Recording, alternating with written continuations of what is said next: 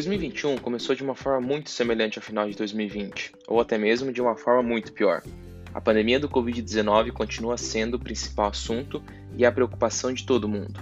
No Brasil, a esperança era de uma diminuição no número de casos e mortes. Porém, o que nós vimos foi o contrário, um aumento em ambos e atingindo recordes que nunca, jamais, ninguém desejaria. Mas não podemos parar e temos que continuar nos adaptando a esse momento, sempre, claro, seguindo todas as regras e protocolos de segurança impostos pelas organizações que mais conhecem e entendem do assunto. E para isso, no episódio de hoje, vamos compartilhar com vocês quais os planos da Spikeball Brasil para o ano de dois mil e vinte e um. Eu sou Rafael Silveira e o nosso primeiro episódio de dois mil e vinte e um começa agora. O Spikeball requer uma série de habilidades, desde as mais básicas até as mais avançadas, como, por exemplo, coordenação motora, orientação espacial, condicionamento físico e uma das mais importantes e necessárias, a integração social. A dinâmica do jogo estimula cem por cento da integração social, uma vez que os quatro jogadores estão sempre envolvidos em todos os pontos, e o jogo é fácil de ser ensinado e também fácil de aprender.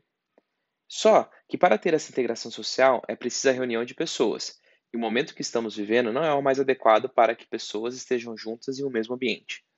Sabendo disso, a realização de torneios não é possível, e o fomento de jogos entre os grupos também não. Mas não é por isso que não vamos fazer nada. Como disse no começo, não podemos parar e temos que continuar nos adaptando a esse momento. Para isso, vamos compartilhar as principais iniciativas para esse ano de dois mil e vinte e um, para que vocês saibam, divulguem e, quem sabe, participem com a gente. Primeira iniciativa: venda de sets de jogo. Por mais que os torneios e jogos semanais não estejam acontecendo, seguimos vendendo sets de jogo, modelo Standard e modelo Pro. As pessoas tiveram que adaptar sua rotina à nova realidade, e muitas delas encontraram com o Spikeball uma maneira de fazer algo diferente para interagir principalmente com a família e também praticar uma atividade física. Se você está escutando, corre agora em nosso site para comprar seu set. Garanto que vai ser sucesso e diversão para todos. Segunda iniciativa: apresentação para escolas e professores. Estamos conversando com muitos professores e escolas para inserir o Spikeball no currículo de aulas de educação física. Tanto para educadores físicos como para as escolas, é uma ótima alternativa para inovar nas aulas, apresentando uma nova modalidade para os alunos e evitar de ficar preso no famoso quarteto fantástico: futebol, vôlei, basquete e handebol. Se você está escutando, é professor de educação física, conhece algum professor ou saiba de alguma escola, fale sobre o Spikeball e pode ter certeza que teremos um enorme prazer em conversar e apresentar nosso programa exclusivo. Terceira e última iniciativa: parceiros. Queremos parceiros e pessoas dispostas a nos ajudar na divulgação da marca e do esporte. Essa divulgação pode ser desde jogando com seus amigos, levando para as escolas, faculdades, gravando vídeos nas redes sociais, indo de porta em porta, entre várias outras possibilidades. O objetivo é que esses parceiros apresentem o Spikeball para o maior número de pessoas e, em troca, sejam remunerados com uma comissão por todas as vendas efetuadas no site da Spikeball Brasil, através de um código exclusivo. O melhor de tudo é que o parceiro não precisa se preocupar com pagamento, estoque e logística de entrega.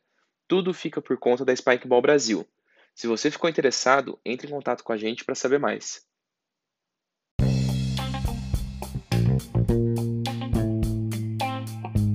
Essas são as principais iniciativas da Spikeball Brasil para o ano de dois mil e vinte e um.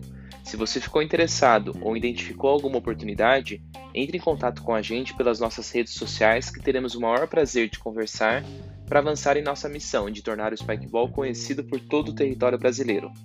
Obrigado por nos escutar e, com o fim desse episódio, declaro aberta a segunda temporada do podcast da Spikeball Brasil. Nessa temporada vamos continuar trazendo curiosidades e informações importantes sobre o Spikeball no Brasil. E a novidade será a presença de convidados que já possuem uma vivência com a modalidade para compartilhar suas experiências com a gente. Te espero na semana que vem e grande abraço!